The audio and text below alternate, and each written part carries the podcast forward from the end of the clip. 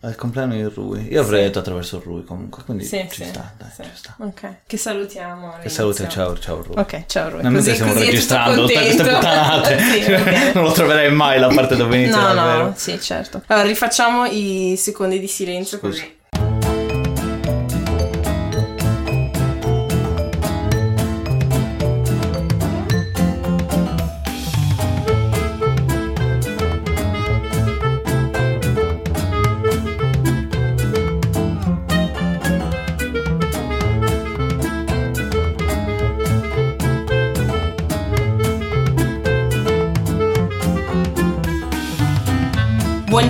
E benvenuti a tutti alla quarantesima puntata del podcast Crucchio Terroni, siamo tutti fannulloni, il podcast di una generazione in viaggio oltre le etichette. Di solito quando ci sono puntate con cifre tonde mi butto in temi più leggeri e cazzoni come l'ancora acclamatissima puntata numero 10 sull'Eurovision Song Contest. Quest'anno però sono successe mille cose e vi avevo promesso di continuare il filone tematico sul femminismo e quindi eccola qua, la puntata sul perché il patriarcato fa schifo per tutti e perché abbiamo bisogno anche di uomini che siano femministi. Per parlarne ho invitato un amico col quale mi piace essere cazzone e rilassarmi e con quale posso anche parlare di temi anche pesanti ma con leggerezza. Insomma, è pur sempre una puntata cifratonda. Con lui parleremo di mascolinità tossica ma soprattutto di come cambiare o come rispondere alle pressioni che la società ti fa anche come uomo e del perché anche gli uomini possono dirsi femministi. Soprattutto secondo me, quando alle parole seguono i fatti. Ma passiamo ora presentare queste voci che vi accompagneranno per questa puntata. Io sono Carmen, la vostra corrispondente fissa sull'italianità all'estero e più in particolare sull'italianità a Monaco di Baviera. Ovviamente scherzo, non rappresento nessuno se non me stessa, ma questa sono, un'italiana all'estero con radici miste alla quale piace chiacchierare un sacco. Dall'altro lato del microfono, letteralmente, perché siamo entrambi a Monaco dopo una- un pranzo domenicale eh, pieno di amici. Infatti, se ogni tanto durante questa puntata sentirete dei rumori di sottofondo, soprattutto delle urla, dall'altra È perché gli uomini stanza- veri nell'altra Esatto. stanza guardano il calcio. Esatto, esattamente. Vabbè, insomma, Gio, l'avete già sentito. Dici un po' di te, chi sei, cosa fai, come ci siamo conosciuti. Sono Joe. Gio? Eh, niente, sono un matematico, nel Mhm. senso che faccio un dottorato in matematica. Sto a Monaco da 5 anni, anche se sono nato e cresciuto in Sardegna, come si sarà capito già dalle prime tre parole. Mhm. Niente, sono- ci siamo conosciuti grazie a Rui, che salutiamo, Ciao, Rui. che ringraziamo per averci fatto conoscere. sì, decisamente. Eh, che dire, niente, sono un ragazzo normale come tutti gli altri. Voglio la pace nel mondo. Sta facendo Eh, una faccia da culo incredibile. Mi dispiace che questo sia un podcast e non un, un live questo esatto, video. questo è è un podcast a realtà diminuita. No, allora. Niente, questo è quanto. Sì, ehm, Mi piace inizi- fare sport, Sì, Cucinare. Cucinare. non mi piace guardare il calcio, Mhm. come avrete capito, perché sono qui e non nell'altra stanza. Sì, preferisci parlare di femminismo con me, non Esatto, guardare decisamente. il Cagliari pareggiare con la Roma in maniera un po' discutibile. In maniera ruba- rubare un pareggio. esatto. Va bene, quindi, vabbè, impareremo a conoscerti durante la puntata perché parleremo anche di cose abbastanza personali. Mm. Veniamo ora quindi al sodo della questione. Io ti ho proposto di fare questa puntata assieme perché, tra le altre cose, abbiamo festeggiato assieme l'8 marzo scorso. Infatti, stanca un po' delle stereotipiche serate fra donne per bere due drink assieme e lamentarsi degli uomini, posto che quelle serate servono ogni tanto, Crazy Ex-Girlfriend Docet, volevo fare qualcosa di costruttivo e appunto per l'ultima festa della donna ho organizzato con Carlo, mio marito e un po' di amici uno stamtish, un- una tavolata, per parlare del perché il patriarcato fa schifo per tutti. Eh, salutiamo anche qui Rima. E tu sei stato uno dei più entusiasti partecipanti alla discussione e quindi ho pensato che fossi la persona più adatta per affrontare questo tema perché, come dire, oggi non, non volevo fare la classica cosa del cos'è il femminismo per me, per te, così, perché è un, un tema molto complesso. Ognuno ha la propria interpretazione, non sono l'esperta massima che può dire ci sono queste correnti di pensiero e tutto quanto, Sì. posso solo parlare per me stessa. Per me, quando si parlava di questione femminile, sono sempre stata dell'idea che è importante avere dei momenti solo tra donne per scambiarsi esperienze, per non sentirsi sole, per rafforzarsi le une con le altre, però per raggiungere gli obiettivi finali di una società società più giusta e con una parità di genere che faccia bene a tutti, bisogna coinvolgere gli uomini nella mia personalissima opinione. E quindi volevo parlarne con te perché tra tutti gli amici che ho mi sembri quello che quantomeno è più... si fa più domande. Mm-hmm. Ci passa del tempo a pensare a queste cose. Sì, è vero. Ecco. Passo del tempo. Ci passa del tempo. Questa conversazione, diciamo, è già iniziata tempo fa, come diceva appunto con la cosa dell'8 marzo. In preparazione di questa puntata, perché volevamo fare una conversazione leggera ma non dire cazzate, ne abbiamo anche già un po' parlato. E volevamo inizialmente un po' affrontare il tema della mascolinità tossica, ma non concentrarci solo su quello, No, perché esatto. è diciamo una, una questione più allatere. Allora, magari iniziamo da una cavolata, da una domanda scema e poi partiamo affrontando le cose più serie. Tu lo spot, quello famoso della Gillette sulla mascolinità tossica, l'hai visto e che reazioni hai avuto quando l'hai visto? L'ho visto e mi è piaciuto un sacco. Ok. Obiettivamente è Why? un bellissimo spot. Mhm. Perché ha un sacco di caratteristiche positive. Per esempio è positivo, cioè non, non manda mai un messaggio negativo, non è un- uno spot che dice non fate questo, queste sono condizioni negative, atteggiamenti negativi. È semplicemente uno spot che dà dei modelli,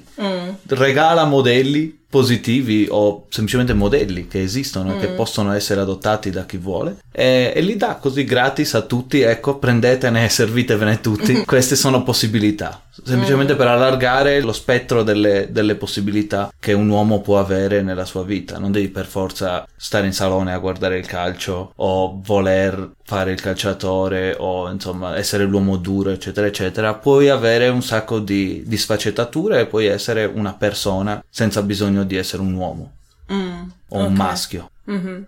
Ok. E mm, quando ne parlavamo in preparazione, perché non volevi concentrarti sul concetto di mascolinità tossica? per esempio lo spot non lo dice mai Mm.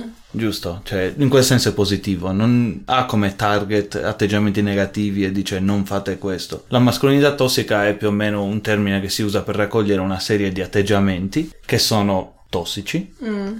e che andrebbero evitati e che sono tipici del genere maschile. Mhm. Ecco, questo ogni tanto è fuorviante, nel senso che entra nel- nella classe più ampia degli stereotipi di genere. Non è vero che le donne non hanno atteggiamenti che possono anche essere tossici e sono tipicamente femminili. Certo, la società è maschilista e sin qua non ci piove, quindi quelli che sono tossici per i maschi probabilmente, o quelli che sono tossici e messi in atto da- dagli uomini sono probabilmente più negativi di quanto non lo siano quelli messi in atto dalle donne. Però questo non vuol dire che allargando la visuale non si riesca ad avere una visione più, più corretta del fenomeno. Ok, allora magari anziché concentrarci sulla definizione di mascolinità tossica, vogliamo concentrarci sugli stereotipi di genere, quindi creare una conversazione tra i generi, diciamo. Tra i generi. Tra i generi, quindi tipo, non so, tu mi dici uno stereotipo sulle donne e io viceversa sugli uomini e ne discutiamo. Sì,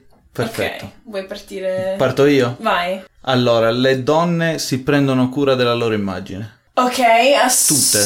tutte. Hanno estrema... cioè, altrimenti non è uno stereotipo. Giusto, giusto, giusto, giusto, giusto. Allora, secondo me, ah, vabbè, ha sicuramente una base di verità. Ci sono modi diversi in cui questa cosa viene declinata. Ma questo sempre per gli stereotipi, no? Cioè, Sì, quasi sì. sempre è una base di verità, quasi sempre viene Mm. declinato in modi diversi. Il problema dello stereotipo è sempre il fatto che ti costringa a seguirlo. Sì, questo Cioè sì. che uno non possa uscire da quella narrativa. Esatto, perché quello che ti stavo per dire è che secondo me, per via di questo stereotipo, chi non lo segue, quindi le donne che magari si curano di meno, non si truccano, eccetera, eccetera, lo fanno per o convinzione perché non ci hanno sbatto e tutto quanto, però comunque in, in parte ne soffrono. Cioè, tipo. E soprattutto non lo possono solo fare passivamente, giusto? Perché non ci hanno sbatti di truccarsi, per esempio. Deve essere sempre una scelta attiva perché la società spinge in un altro verso. Esatto. E quindi Cioè- chi vuole non farlo non può semplicemente non farlo, deve scegliere e impegnarsi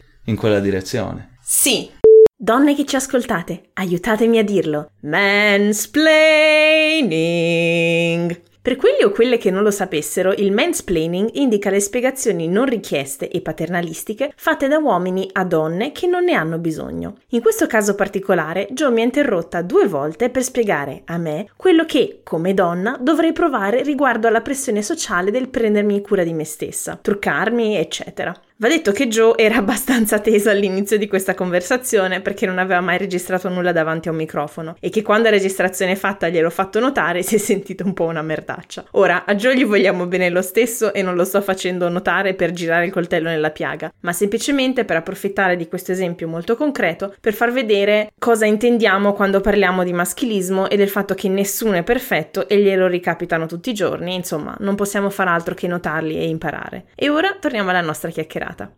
Sostanzialmente sì, cioè nel senso io, boh, penso a me, io mi trucco molto raramente perché non c'ho cazzi. Esatto. E perché preferisco piuttosto dormire un po' di più o fare altre cose prima di uscire di casa e non passare un'ora a prepararmi. Per la uh... cronaca anch'io mi trucco pochissimo.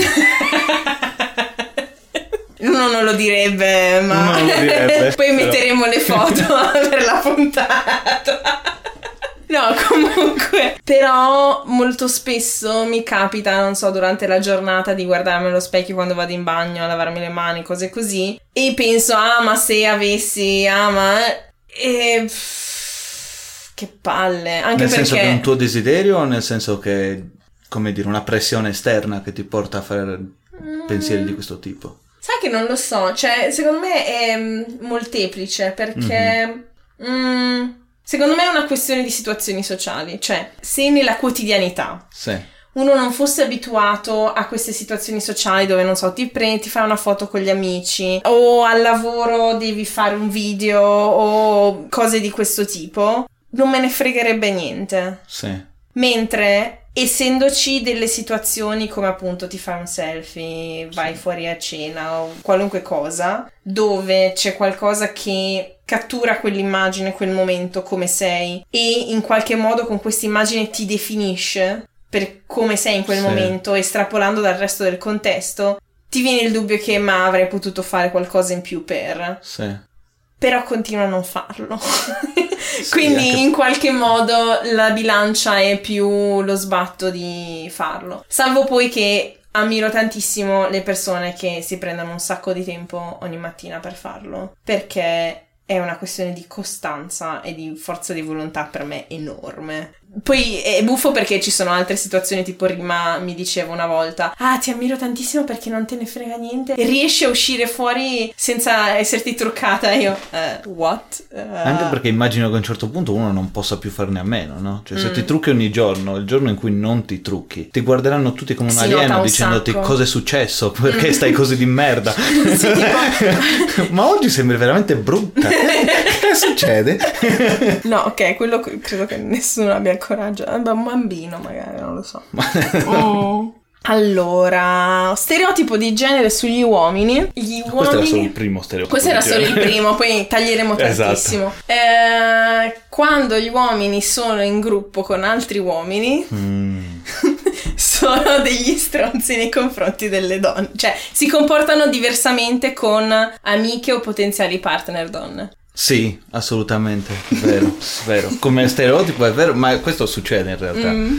Chiaramente in linea di massima, eccetera, eccetera, mm. con le dovute eccezioni, eccetera. Però è vero, nel senso che credo anche questo dipenda da una, come dire, un, una dinamica più ampia mm. ed è comunque il fatto che quando siamo in un gruppo abbiamo delle pressioni sociali, delle pressioni dei pari che non sempre riusciamo a gestire Mm. E quindi quando c'è uno stereotipo sull'uomo che è giusto, è duro, non ha emozioni, lui controlla le proprie emozioni ed è sempre in, in controllo di tutto quello che succede emotivamente, a quel punto deve deve far vedere di essere in, in, controllo della situazione, che nella relazione lui è sicuramente quello col coltello alla parte del manico e quindi deve trattare male la partner, mm. giusto per sottolineare che lui è quello che ha il potere. Mm-hmm.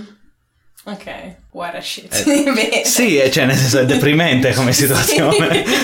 Però succede purtroppo. Ok. Succede. Mm, te ne sparo un altro, poi ti lascio parlare. Perché questo è il mio podcast. Quindi decido io. Um, gli uomini non sanno ascoltare. Ecco, questa secondo me è uno stereotipo più falso di altri. Mm-hmm. Nel senso che le eccezioni sono molte di più in questo caso. Gli uomini non sono educati ad ascoltare in generale, questo è Mm. vero. Cioè, nessuno, nessuno richiede agli uomini di essere comprensivi. Quando i bambini crescono, le bambine sono abituate a essere comprensive, ad avere attenzione per il prossimo e per i loro bisogni, i bambini no. Mm. E quindi questo porta gli adulti, uomini, ad avere delle difficoltà, ad immedesimarsi, ad avere delle difficoltà sul piano dell'empatia, eccetera. Quindi sì, è vero, in generale gli uomini non sanno ascoltare. Mhm. È, è tristissimo, è una di quelle cose che andrebbero cambiate nell'educazione dei bambini e purtroppo credo sia un trend, credo rispecchi la realtà questo. Ok. Sì, penso in generale che stiamo tutti dimenticando la capacità di ascoltare, non solo gli uomini, però sì, diciamo. Però non credi che, che No. gli uomini abbiano più difficoltà e le donne ad ascoltare? Quello che dicevi tu dal punto di vista dell'educazione sono meno abituati, sì, però conosco diversi... Questo non vuol dire che non ci possano essere portati Sì, di loro sì, e quindi comunque esatto. sviluppino queste capacità, certo. Esatto, esatto. No, mh, penso più al fatto che come l'uguaglianza tra i sessi è stata concepita in alcuni ambienti, soprattutto lavorativi, è più che le donne si sono dovute abituare a un modo, a uno stile manageriale, diciamo, Mhm. più maschile o maschilista e quindi a prenderne questi stereotipi negativi anziché Sì. portare uno stile diverso di Sì. leadership, di gestione del personale, cose di questo tipo. Dove, soprattutto quando si parla di leadership e di gestione del personale, la capacità di ascoltare è fondamentale. Certo. e quindi, ehm, sì, questa è la cosa che diciamo mi preoccupa di più delle conseguenze pratiche a livello sociale di questa mancanza. Perché poi la mancanza di capacità di ascoltare è ovvio che nelle relazioni personali ha un ruolo importante. Però visto che qua mi piace parlare più delle conseguenze sociali e, e generali sì quella secondo me è la conseguenza più diretta. Un ultimo stereotipo sulle donne? Visto che stiamo parlando di conseguenze sociali e di Mhm. implicazioni sociali, diciamo, le donne sono portate a tutto quello che riguarda la cura del prossimo. Shit. Ok, portate. Mhm. Quindi tipo in... Nel senso che sono eh, più sono adatte. innate, eh, più adatte. Sono innate, più adatte, Ok. sono... Quindi sono quelle che si devono occupare dei bambini, di un genitore malato. Sì, sì, Ehm, non so, dal punto di vista familiare. di Dal un punto di vista sociale, invece, sono quelle che ricoprono tutte le posizioni che riguardano la cura del prossimo, quindi... Infermiere. Le infermiere, le psicologhe, le insegnanti, le assistenti sociali, Mm. tutte quelle che hanno un ruolo di cura del prossimo. Ok, ok. Bullshit. Eh, no, nel senso che questa secondo me è uno degli stereotipi che è più direttamente conseguente di una volontà sociale di ridurre le donne a qualcosa singola, che è appunto il ruolo della, della cura. Poi vabbè, io adesso sono un po' intrippata su questo tema perché al mare io come al solito vado in vacanza e mi leggo dei mattoni. Ho, ho iniziato a leggere The Handmaid's Tale. Ah. Che in italiano è il racconto dell'ancella, quello che c'è anche su Hulu, la serie con Elizabeth Moss e tutto quanto. E parla di questa, questo mondo distopico Mhm. dove le donne non possono più scrivere, non possono più leggere, non possono avere un conto in banca, non possono lavorare e sono ridotte a tre ruoli, quello di moglie, però solo di personaggi altolocati nella gerarchia Ok. eh, di questo nuovo sistema, che però non eh, sta- devono gestire la casa e non, ehm, non possono avere figli. Le ancelle, quindi quelle che sono lì solo per procreare, quindi sì, cioè è il loro unico ruolo, diciamo. è il loro unico ruolo. E vabbè, quelle con i vestiti verdi, non so, vabbè, non so, l'ho letto in inglese, quindi non so, che gestiscono la casa, quindi cucinano e cose di questo tipo. Quindi sostanzialmente solo cose di cura, perché è la società, il sistema che vuole che loro facciano solo ed esclusivamente quello. E appunto dicevo, secondo me è più una cosa il frutto di una volontà, perché la tendenza a curare qualcun altro, la propensione a occuparsi degli altri è secondo me una di quelle cose che è molto innata, cioè nel senso fa parte del tuo carattere come persona, cioè per dire un mio grande amico Francesco che fa il pediatra, cioè ciao Francesco, ciao Francesco, cioè uh, fa il pediatra, si cura di bambini piccolissimi uh, o anche meno piccoli Gama, non so, amici che conosco che sono dei padri meravigliosi, certo. eh, carinissimi, che si prendono cura dei propri figli. Così come ci sono donne che magari non vogliono avere figli o non si sentono in grado anche fisicamente e psicologicamente di gestire, non so, un genitore malato o cose di questo tipo. O non hanno interesse nell'avere figli, interesse. per esempio, sì, perché no. è legittimo. Esatto, e quindi, cioè, nel senso, è una cosa veramente esclusivamente dettata dal, dalla pressione sociale. Ed è una delle cose che mi fa più incazzare perché uno si aspetta che le donne facciano una serie di cose e al tempo stesso è brutto anche come donna mi accorgo che anch'io a volte lo faccio, di sorprendersi e essere particolarmente positiva nei confronti di quelle eccezioni di uomini che si dimostrano capaci o interessati a svolgere questi ruoli. Tipo che non sono più eccezioni. Esatto. Realtà, fortunatamente. Esatto, cioè perché io ogni volta che vedo un padre con il bambino al passeggino o dentro al marsupio dico "Oh, che carino". Eh, esatto. e non lo faccio per ogni madre che passa e fa la stessa cosa, no, per la strada. Sì. Quindi anche io stessa ogni tanto mi ricontrollo e dico sì ok ma questo dovrebbe essere normale perché dico ah è un'eccezione sì. peraltro qui... questo è uno di quegli stereotipi per gli uomini che è fuoco amico nel mm. senso che torna indietro, è, è, proprio karma anche questo, mm. nel senso che torna indietro alla massima potenza per noi perché è difficilissimo ricoprire ruoli di mm. cura per gli uomini, perché sarai sempre considerato meno o meno adatto di una donna a ricoprire quel ruolo mm. e quindi è sempre un attimino, sei sempre fuori luogo quando cerchi un lavoro in quel campo o comunque cerchi una, una soluzione o semplicemente giochi con un bambino al parco che non è tuo, se provi a farlo vieni fucilato all'istante, mentre se una donna prova a farlo va tutto bene. Mm. Passando dagli stereotipi di genere alle conseguenze più pratiche del, della nostra discussione del perché anche gli uomini possono dirsi femministi. Tu personalmente, perché finiamo di parlare delle genericità e arriviamo al particolare, tu personalmente come ci sei arrivato ad interessarti al tema? Probabilmente non l'ho scelto, nel senso mm. che sono cresciuto in una famiglia con una madre, una sorella e un fratello. Il fratello è più piccolo, la sorella e la madre sono più grandi, chiaramente per la madre. e, e, quindi mi ci sono ritrovato dentro, chiaramente, cioè le questioni femministe erano all'ordine del giorno. Mia madre l'ho sempre stata. E, e quindi mi sono ritrovato immerso comunque in un mondo in cui queste riflessioni, perlomeno, anche se poi il passaggio all'azione è sempre come dire, più difficile perché mm. fra il dire e il fare, bla bla bla. E quindi, insomma, sono riflessioni che ho sempre fatto, ho sempre fatto in famiglia soprattutto, mm. quindi è stato molto, molto comodo. In più sono stato scout per molti anni, mm-hmm. sono scout diciamo, sono stato, lo sono stato attivamente per molti anni e quindi è un sistema educativo che ti porta a dover ragionare su queste cose perché ti devi chiedere che sistema educativo vuoi proporre, quali obiettivi hai per i tuoi ragazzi. Mm. Quindi cosa vuoi, che messaggi vuoi passare? E quello della parità di genere è sicuramente uno dei messaggi che vuoi passare. Ok, per chi non ha mai fatto lo scout e ha visto la quantità enorme di stereotipi che ci sono anche oh, giusto. um, spiega che tipo di scout hai fatto e cosa intendi con uh, il fatto che parte di quel, diciamo, mondo culturale conteneva la riflessione sulla parità di genere o comunque sui rapporti tra i sessi? Allora, innanzitutto ho fatto lo scout nel CNJ, mm.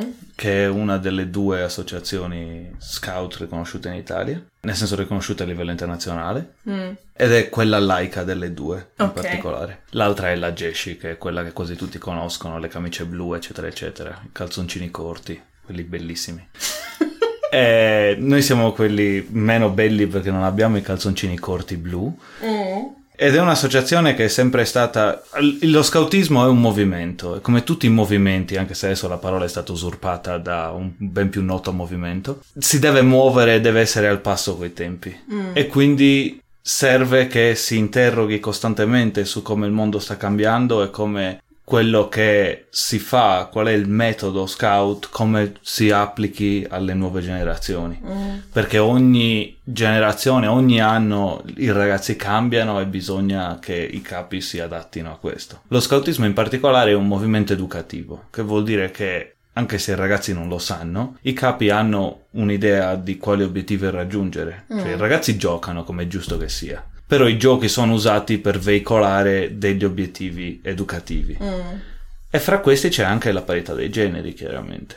In particolare okay. il CNJ è stato il primo movimento ad avere i, i ragazzi e le ragazze nello stesso gruppo, mm-hmm. gli adolescenti, nel 76. Wow. E all'epoca era un, un pochettino una rivoluzione questa mm-hmm. comunque. Sì, infatti mi ricordo che mia madre alle elementari andava ancora a scuole separate tra uomini e donne, quindi sì. Ok, tornando alla domanda iniziale, tu ti dici, dichiari femminista? Sì, no, perché? Beh, diciamo che mi dichiaro interessato alle questioni femministe come credo che tutti dovremmo essere, semplicemente perché sono uno dei problemi del, del nostro tempo. Mm-hmm. Per dirmi femminista avrei bisogno di sentirmi più attivo politicamente in questo caso. Ok. Cioè, credo che i veri femministi e le vere femministe siano coloro che si, si battono politicamente mm. per cambiare il sistema. E così come non mi, non mi, dichiaro un ambientalista perché non faccio attivismo in quel campo, o, insomma, mille altri attivismi che uno potrebbe, potrebbe avere se lo vogliamo intendere in senso lato e vogliamo dichiararmi pacifista, ambientalista e tutto il resto, allora sì, sono anche un femminista, nel senso che mm. credo nella parità di genere profondamente. Ok, mi piace molto questa distinzione che tu dai tra l'attivismo e il non attivismo per mettersi, diciamo, delle etichette sì. davanti al nome, tra virgolette, quando uno si presenta, perché, eh, come dire, nel mio ambiente lavorativo, eh, che è tendenzialmente di sinistra, ci sono un sacco di persone, di uomini, anche a livelli alti, che si dichiarano femministi e poi, non so, fanno cose tipo una riunione, una presentazione PowerPoint con 100 personalità dell'ultimo secolo, di cui tipo 5 erano donne. Uh, il 5%. Il 5%, insomma. insomma più o meno rispecchia la popolazione mondiale. Sì, no, esatto, le stesse percentuali giuste, no? Tu che sei matematico ci esatto. e ogni volta che una donna con un carattere un po' più forte Mm, si intromette in una discussione. No, no, non si intromette, sì. Si fa sentire. Si fa sentire, sì, esatto. Parla. Parla, esatto. Esiste, Parla. una volta che ogni donna esiste. Esiste, respira, ehm, va in crisi e ehm, toglie le possibilità di discussione. Quindi, come dicevo io prima, la questione del sì, bello chiamarsi femministi, però tra il dire e fare c'è mezzo il mare è importante far seguire alle parole i fatti, cioè anche gli atteggiamenti, le cose tipo, non so, se in una discussione con un gruppo di amici vedi che eh, la tua amica vuole provare a dire qualcosa e il tuo amico che non si sta rendendo conto che sta facendo mansplaining o vuole farsi notare e parlare di più lui, cogli l'occasione per creare un, un, un'apertura in cui lei si può infilare e parlare, questo è già un atteggiamento che favorisce Certo. La, diciamo un dialogo un po' più equo. Quindi magari. Diciamo che ci sono due passi fondamentali, mm-hmm. direi. Cioè, nel senso, il primo per me è interrogarmi su quali atteggiamenti maschilisti ho. Mm-hmm. Perché molto spesso diciamo che continuo a scoprirli costantemente. Perché ci siamo nati e cresciuti, ce li abbiamo tutti, uomini e donne, non mm-hmm. cambia assolutamente nulla. Ce li abbiamo e ce ne accorgiamo. Come dicevi riguardo a vedere un uomo col bambino in braccio e pensare che è carino. Quello è un atteggiamento, è un pensiero maschilista. Sì. E quindi il primo passo è chiederti quando è che ho atteggiamenti di questo tipo? Sono davvero equo? E uno dei trucchi che funziona sempre è invertire la situazione, no? Mm. Specchiare la situazione, pensare e vedere per esempio una madre col bambino, diresti che carina, Forse non sempre, forse mm. meno spesso e quindi ti accorgi che lì c'è un, uno sbilanciamento. E poi il ehm. secondo passo è quello di mettere in atto, una volta che mm. capisci che hai un certo atteggiamento, come cambio il mio atteggiamento, le dinamiche che ho in questa situazione mm. e quello è assolutamente personale, chiaramente. Ok. Però è vero che capita spesso di avere situazioni come quella che dicevi, per esempio due giorni fa ero a cena da amici, mm-hmm. eh, da una coppia di amici, e lei raccontava di un libro che non ha mai scritto, di cui sa la trama, eccetera, eccetera, no, e che era stato premiato come il miglior libro mai scritto alla sua scuola. E mentre lei spiegava la trama del libro, lui la ferma anche fisicamente, quindi toccandole un braccio, per finire di spiegare la trama del libro di lei. E chiaramente questo è stato, a me ha colpito, ma sono convintissimo okay. che lui non se ne sia neanche accorto. E seppure chiaramente il mio atteggiamento è stato farle una domanda appena lui ha lasciato spazio perché io potessi inserirmi, gli ho fatto una domanda e ho reso a lei la parola, mm. comunque è un atteggiamento che, di cui lui non è a, a conoscenza, non è cosciente di, di, fare queste cose. E quindi uno si deve anche chiedere come lo rendo cosciente. Sì. Cioè, c'è un modo di fare una battuta, un, un commento che, che, lo porti a interrogarsi. Non è semplice comunque. Esatto, su quello ti volevo chiedere, perché secondo me uno dei motivi per cui abbiamo bisogno, anche proprio come donne, di uomini femministi, è che tendenzialmente chi è soggetto anche involontariamente, come raccontavi tu, di atteggiamenti maschilisti, tende ad ascoltare di più altri uomini che glielo fanno notare che altre donne. Perché se glielo dice una donna, tendenzialmente stanno sulla difensiva, dicono: Ah, ma stai esagerando, sì. no, non è così, e tutto quanto. Proprio perché ci sono già queste dinamiche di genere esatto. in atto che non sono equilibrate. Quindi, se ci hai iniziato a ragionare, tu come approcci queste situazioni in cui pensi, oh, dovrei fargli notare questa cosa? Beh, dipende anche dal tipo di relazione che ho con questa persona. Certo. Chiaramente su sul luogo di lavoro, in situazioni comunque più formali, puoi solo appigliarti a quello che è un, un lieto convivere mm. sul posto di lavoro e quindi semplicemente dirgli guarda che se ti comporti così non è ottimale per l'ambiente di lavoro, non c'è mm-hmm. più quel clima ideale per lavorare. Quando invece sono amici puoi fare discussioni più aperte, puoi buttare sul piatto proprio il fatto che non sono corretti nei confronti delle altre persone. Non sempre funziona, però a volte gli amici sono anche disposti ad ascoltarti.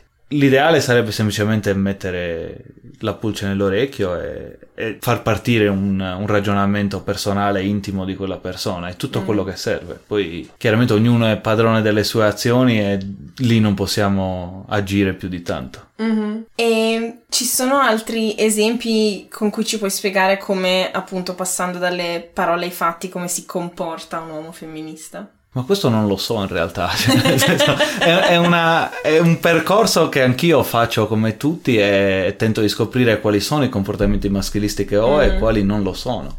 Mm. Credo che un uomo femminista semplicemente tenti di essere corretto, è tutto quello che può fare nella vita, no? cioè tentare di sempre analizzare le situazioni in, in, modo da essere corretto nei confronti di tutti.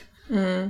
Mi piace un sacco che tu abbia risposto, non lo so, perché secondo me um, questa mancanza di arroganza è una delle cose che per me definisce il mio tipo stile di femminismo, in contrapposizione sì. al maschilismo, che non hai degli assolute certezze. Sì. Eh, ma che è un, un, costante processo di autoanalisi, di analisi della società, delle relazioni che hai nel, sul lavoro personali, per poter arrivare assieme a qualcosa che faccia sì, stare diciamo meglio tutti. Come dicevamo all'inizio, ci sono due tipi di femminismo: c'è quello più intimo che riguarda le nostre esperienze, come ci rapportiamo nel nostro circolo di conoscenze, mm. e poi c'è quello politico che insomma guardiamo alle statistiche, sì. guardiamo alle, ai fatti nudi e crudi e portiamo istanze politiche mm. dove devono arrivare e cerchiamo di avere leggi, di avere norme che tutelino questo tipo di, mm-hmm. di situazioni. Quindi nel primo caso è sempre meglio essere insicuri e domandarsi come funziona, come mi comporto comporto, come mi sento, come faccio sentire gli altri, eccetera. Nel secondo è meglio essere un po' più decisi e, e dire sì, non lo so di cosa abbiamo bisogno, ecco, sì. facciamo questo. questo sicuramente. Un po' durante la nostra conversazione abbiamo già buttato lì qualche seme di consigli e ragionamenti su come cambiare le cose. Secondo te qual è uno degli elementi più importanti di questo cambiamento? Vabbè, l'educazione dei figli. Beh, sicuramente è quello il, il punto chiave, no? Mm. C'era una canzone bellissima, c'è ancora. Per Gaber non fortuna, c'è più, Gaber ma la non sua più. canzone c'è. ok. Eh, la canzone si intitola Un'idea Mm. e una strofa in particolare parla di femminismo e dice proprio che un gruppo di donne si incontrano per discutere di femminismo e di emancipazione, tutte idee molto giuste per un'altra generazione. Mm. Nel senso che a volte, siccome siamo cresciuti imbevuti in questo maschilismo, non riusciamo a scrollarcelo di dosso così facilmente. Mm. Però possiamo crescere le nuove generazioni in un modo più sano e semplicemente col tempo questi atteggiamenti, queste dinamiche se ne andranno, non Mm. esisteranno più. Quindi sicuramente il punto chiave è tutelarci con delle norme ora che la società è in questo modo, ma soprattutto crescere i nostri figli e tutti- tutte le nuove generazioni in modo che queste cose non succedano più. E Sì. che siamo più liberi dagli stereotipi e che non abbiamo Mhm. un, modello così marcato per noi. Si spera Mm. che fra dieci anni i bambini non vogliano tutti fare i calciatori. Ma a parte quello che poi poveretti anche i calciatori avranno un'anima, eh, però... Scusate, ho fatto una faccia bellissima, tipo... Sono scettico. Sono scettico. Per tutti cal- gli amici calciatori che ci ascoltano. Ciao amici calciatori. Ciao amici calciatori. Ehm, sono molto d'accordo che bisogna puntare tanto sull'educazione, però ehm, penso anche che bisogna andare un po' a gamba tesa nel creare delle occasioni di discussione, di crescita Sì. comune. Cioè cose tipo banalmente quello che abbiamo fatto per l'8 marzo, occasioni in cui regolarmente si fa una specie di check della situazione. Tipo, non so, in preparazione a, a questa puntata eh, parlavamo di ah, vogliamo parlare del gender pay gap, della differenza? Sì. e tu dicevi no, perché le statistiche sono complesse, bisogna vedere da dove vengono questi dati e tutto quanto. E poi non credo che la, la- la situazione, cioè sì c'è una differenza, però dai, non, non ci saranno delle cose così palesi. E io ho detto ma veramente io ho una situazione del, del lavoro precedente eh, che ho avuto dove non so, eh, a parità di lavoro, anzi con io che lavoravo molto di più e molto meglio, e il mio collega che non aveva cazzi e si stava cercando lav- un altro lavoro da più di mezzo anno, per convincerci a rimanere, la capa al- all'epoca offrì a lui tipo 300 euro in più rispetto a me al mese, netti. Wow. Con altri privilegi, tipo rimanere più giorni a Monaco e non fare da pendolare, cose di questo tipo. Ed è tutta roba che sono venuta a sapere solo perché io e lui avevamo un rapporto molto legato e altrimenti non avrei mai saputo. Sì. Ha esattamente stessa parità di qualifica e mansioni. Sì. Quindi secondo me è importante creare queste situazioni di dialogo dove si fa un check anche di questi stereotipi, no? Tipo, a me è piaciuta tantissimo la discussione che abbiamo avuto l'anno scorso quando è partita tutta la cosa del Me Too, del dibattito sulla violenza sulle donne, cose di questo tipo, perché vedevo la reazione di amici uomini o partner che si rendevano conto Scioccati dal- scioccati, assolutamente sconvolti dal fatto che è un'esperienza assolutamente comune per ogni donna che va in giro da sola la notte ad avere, non so, le chiavi in mano, a avere una certa attenzione del proprio controllo del proprio ambiente, di come sta andando, cose di questo tipo Fingere la telefonata. fingere la telefonata o, o chiamare effettivamente un'amica, la sorella, quello che è. E secondo me è importante avere queste occasioni. E in più, rispetto all'educazione dei figli, la cosa che mi preoccupa barra mi piacerebbe di più approfondire o comunque precisare è che i bambini non, e le bambine non vengono educati solo dai propri genitori No, certo, certo. ma anche dalla scuola, quindi da istituzioni, ma anche dai nonni, quindi altre generazioni, e che quindi anche se possiamo dire ah la nostra generazione vuole cambiare le cose, ha un'impronta educativa diversa e cresceremo figli e figlie più femministi, non abbiamo il controllo su tutto. Certo. E quindi la domanda esistenziale un po' finale che ti volevo porre è appunto, secondo te siamo pronti o siamo capaci di portare avanti questo cambiamento o cosa manca o cosa bisognerebbe fare? Io direi un solido sì. Ne Ok. siamo, siamo pronti e siamo anche capaci. Mm. Dobbiamo farlo.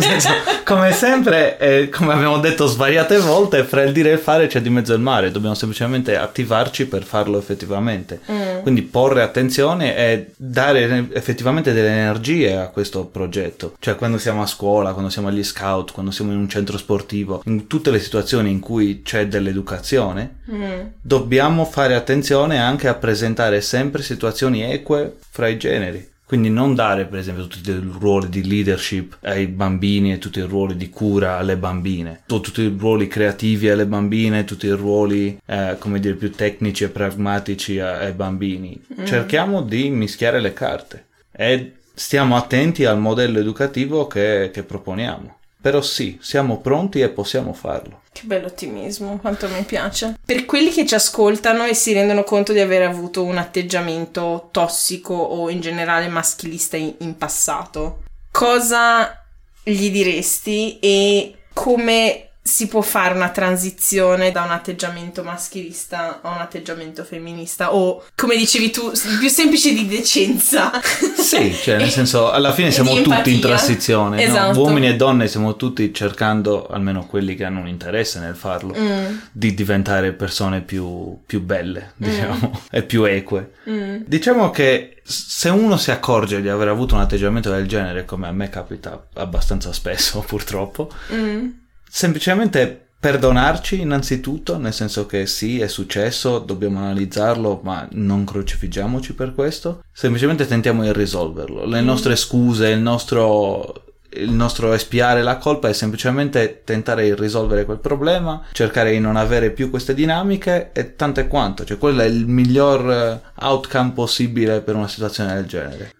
Per evitare che ehm, la gente pensi sì, bello, facile a dire che a farsi, vuoi fare magari un, um, un- un esempio di un atteggiamento maschilista che hai avuto tu recentemente, perché non voglio Sì. presentarti come ah, l'idolo No, femminista delle No, folle, no, no. eh, perfetto. Anzi, basta quanto. chiedere a mia sorella. Chiedete a mia sorella vi dirà che assolutamente non sono l'idolo femminista delle folle. Ok. Per esempio, mia sorella mi rimprovera il fatto che nelle discussioni io alzo la voce più di quanto non faccia lei. Mm, Cioè, nel senso, quando abbiamo una discussione, io mi sento magari attaccato, magari in una situazione in cui non sono in controllo e non ho sott'occhio tutta, tutta la panoramica della situazione, alzo la voce e quindi tento una, come dire, un'aggressione verbale, mm, eh, ma proprio a livello di decibel, Sì, sì. per mantenere la situazione di, di potere, il, il predominio sulla, sulla discussione. Ed è effettivamente vero, lo faccio, cioè mi rendo conto che è una- un atteggiamento che ho. Semplicemente lo tengo a mente. Tento di non farlo. Quando ho una discussione mi rendo conto, ok, sto- sta iniziando una discussione, tieni a mente che sono gli argomenti che devi portare avanti, non alzare la voce. Mm, Tenta semplicemente di dire quello che pensi e finisce lì. mm. Non è come quando parli con uno straniero che non parla la tua lingua e inizi E- a urlare perché E a scandire le parole. perché così capiscono meglio. Esatto, quindi ehm, Esatto. è una bella metafora secondo me, perché sostanzialmente vuol dire imparare a parlare la lingua dell'altro, che è sostanzialmente Sì. attraverso le argomentazioni e non E urlando. limitare l'aggressione, cioè Mm. essere sullo stesso piano. Mm. Accogliere più che aggredire. Che belle parole finali, quanto mi Madonna. piacciono. Madonna, che poesia! cioè qua... Buddha chi? Oh! Visto che abbiamo parlato finora di non essere arroganti. Esatto, adesso facciamo vedere, buttiamo per bilanciare la- il piatto. Per bilanciare il piatto e direi che con eh, il Buddha ci fa una pipa passiamo alle rubriche.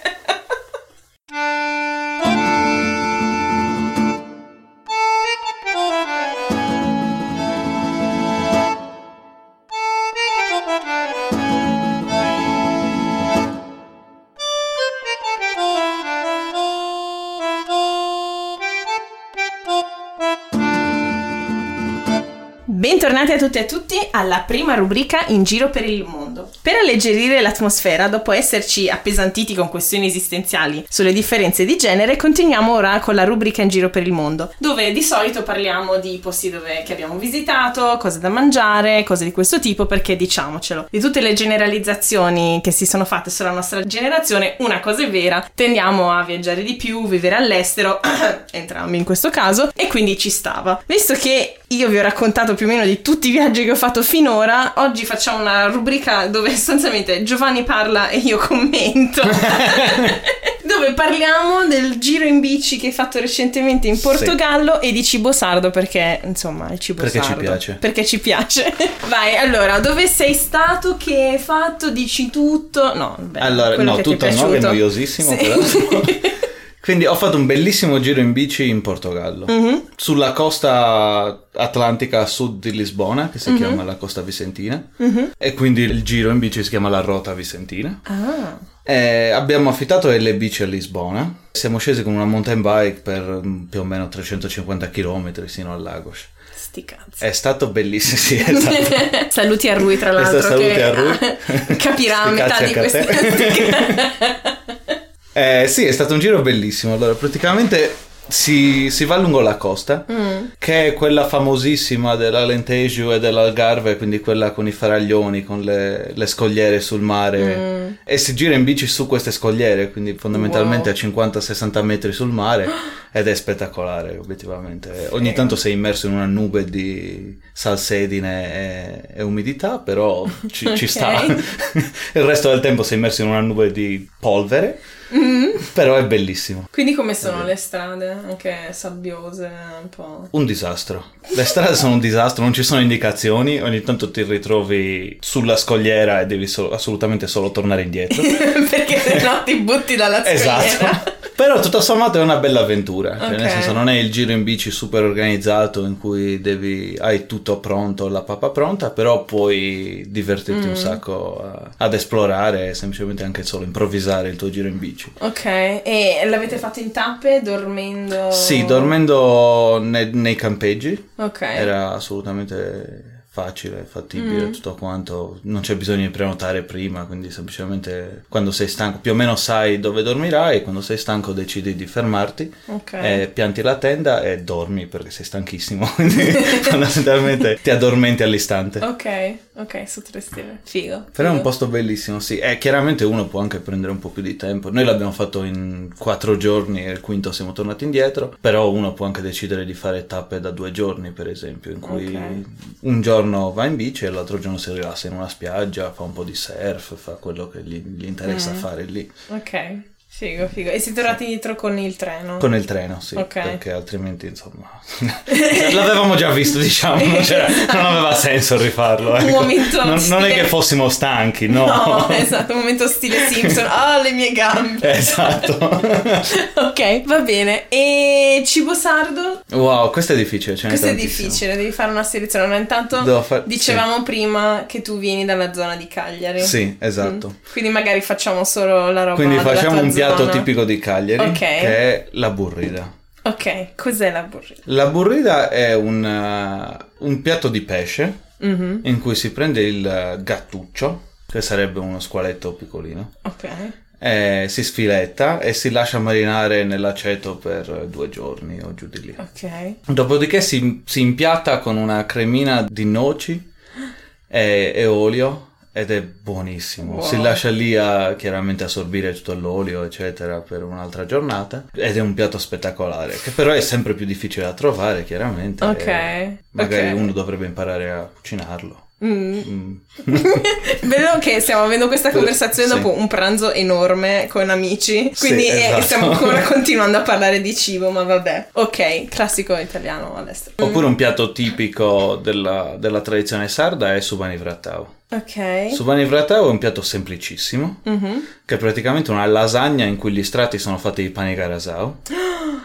e quindi gli strati sono fondamentalmente pane garasau imbevuto nel brodo di pecora, sugo, pecorino e così via, finché non si copre il tutto con un uovo in camicia e, e altro pecorino, chiaramente. Ovvio, un pecorino ovunque. Perché non guasta mai.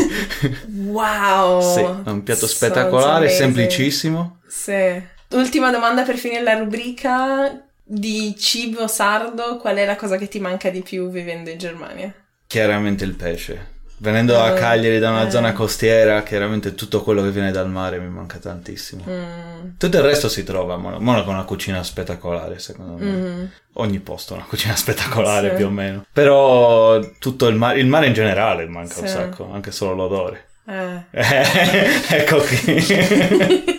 Va bene, parte tipo la scena, non so, guardano in distanza, Esatto. partono Simon e Garfunkel in sottofondo, Sounds of Esatto. Silence. Esatto. Va bene, ok. Bene, con questa nostalgia del mare direi che possiamo passare alla prossima rubrica. Grazie.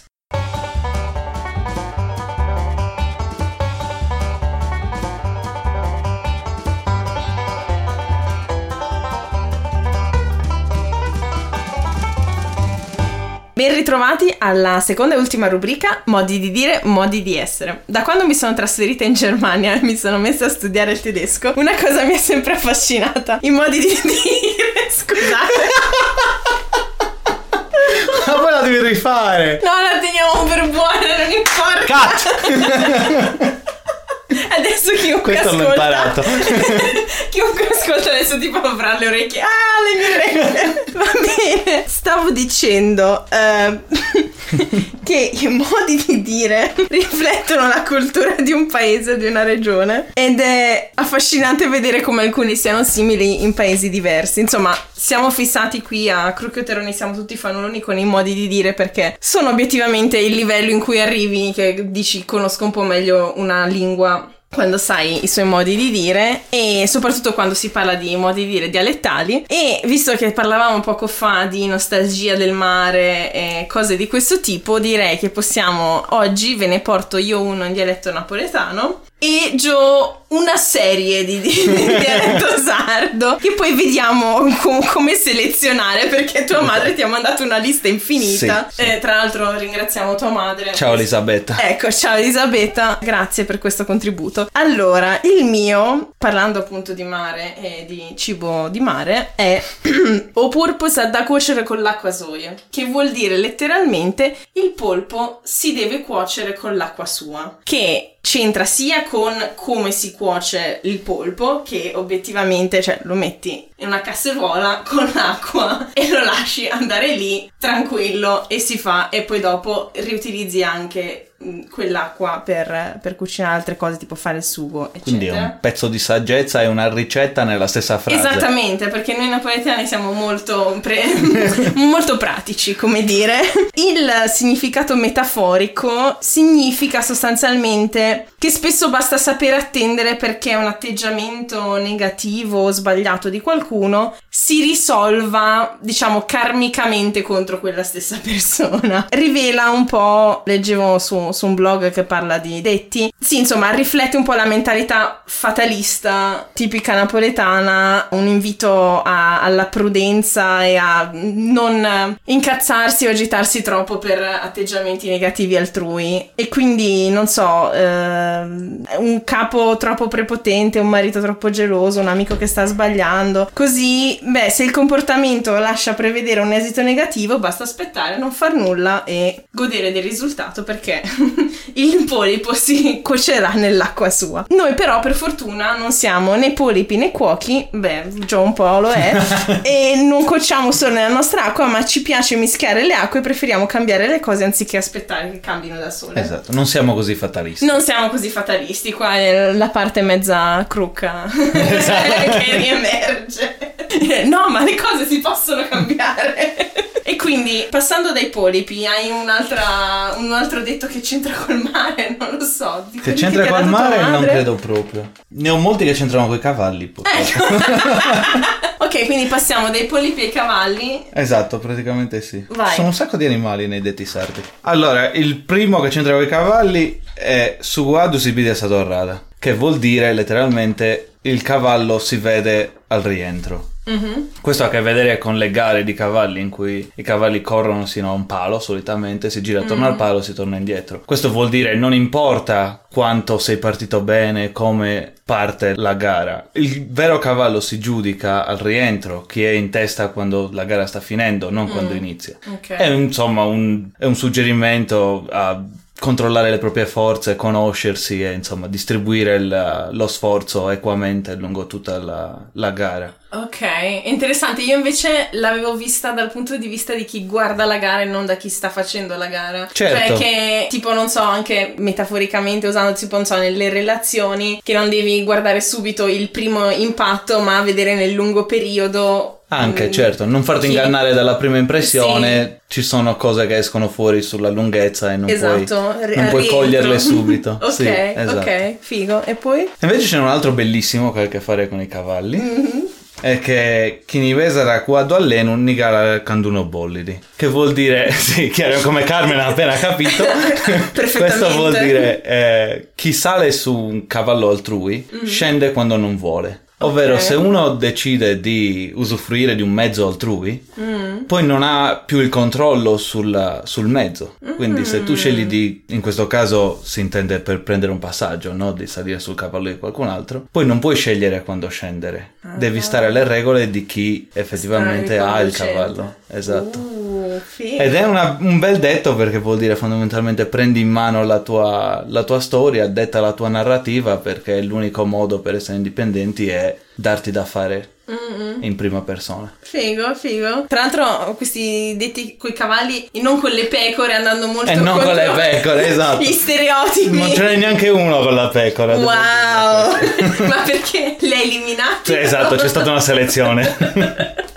ok. E ce n'è un altro. C'è un detto che mi piace molto, Mm. che è sapretto poco da subeccia curri. Questo innanzitutto è molto bello per la grammatica proprio. Mhm. Allora, la, la traduzione letterale è la fretta esce il vecchio a correre. È una costruzione un po' strana perché è una costruzione sarda, però vuol dire fondamentalmente che la fretta o il bisogno costringe anche il vecchio a correre. Ok. Vuol dire fondamentalmente che quando abbiamo bisogno di qualcosa, quando è davvero una necessità e non è più un, eh, Un vezzo. un vezzo, allora ci mettiamo a fare cose che non pensavamo possibili. Ok. E questo è molto molto in tema con la puntata di oggi, credo. quando si sente il bisogno di qualcosa, quando non è più un vezzo o una... semplicemente mi farebbe piacere che, ma diventa una necessità, un bisogno primario, allora davvero le cose si smuovono e le persone si mettono in prima linea per quello che c'è da, da conquistare. Bello, mi sembra un'ottima conclusione della nostra puntata. E così si conclude la nostra puntata. Ringrazio infinitamente Giovanni per il tempo che ci ha dedicato, anzi Joe, perché per tutta la puntata ti ho chiamato Sì, Joe, esatto. quindi no, adesso solo adesso sappiamo il tuo nome. Nel salutare ascoltatrici e ascoltatori, c'è una cosa a cui tieni che rimanga in testa alla gente? Un'ultima parola, eh, oltre a Tipo Buddha chi. Buddha chi.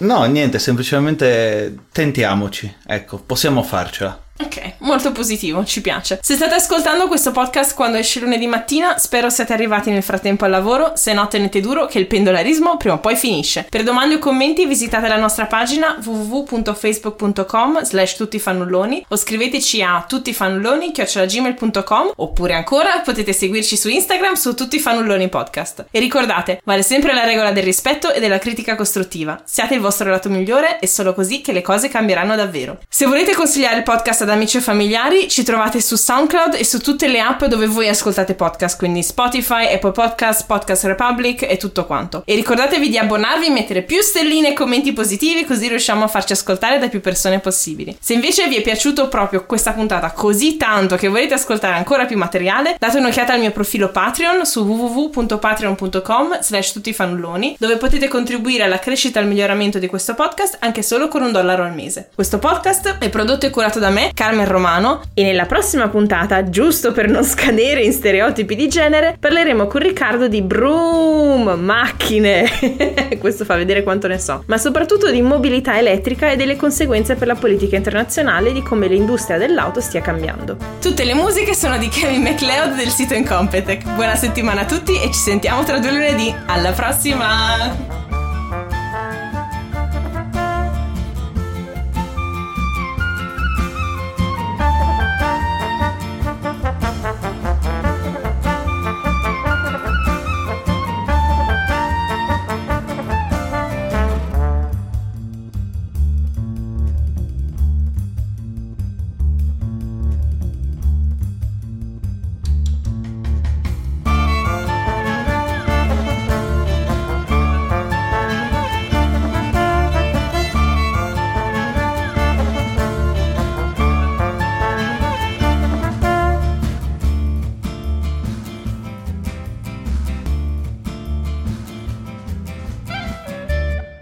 Allora adesso registriamo per vedere com'è la qualità, se va bene così, tipo se lo mettiamo qua. Esatto, tra di ci noi. sentiamo entrambi. Esatto, dimmi, non lo so cosa hai fatto stamattina per colazione. Allora, questa è la storia di Vacca Vittoria. Morta la vacca, finita la storia.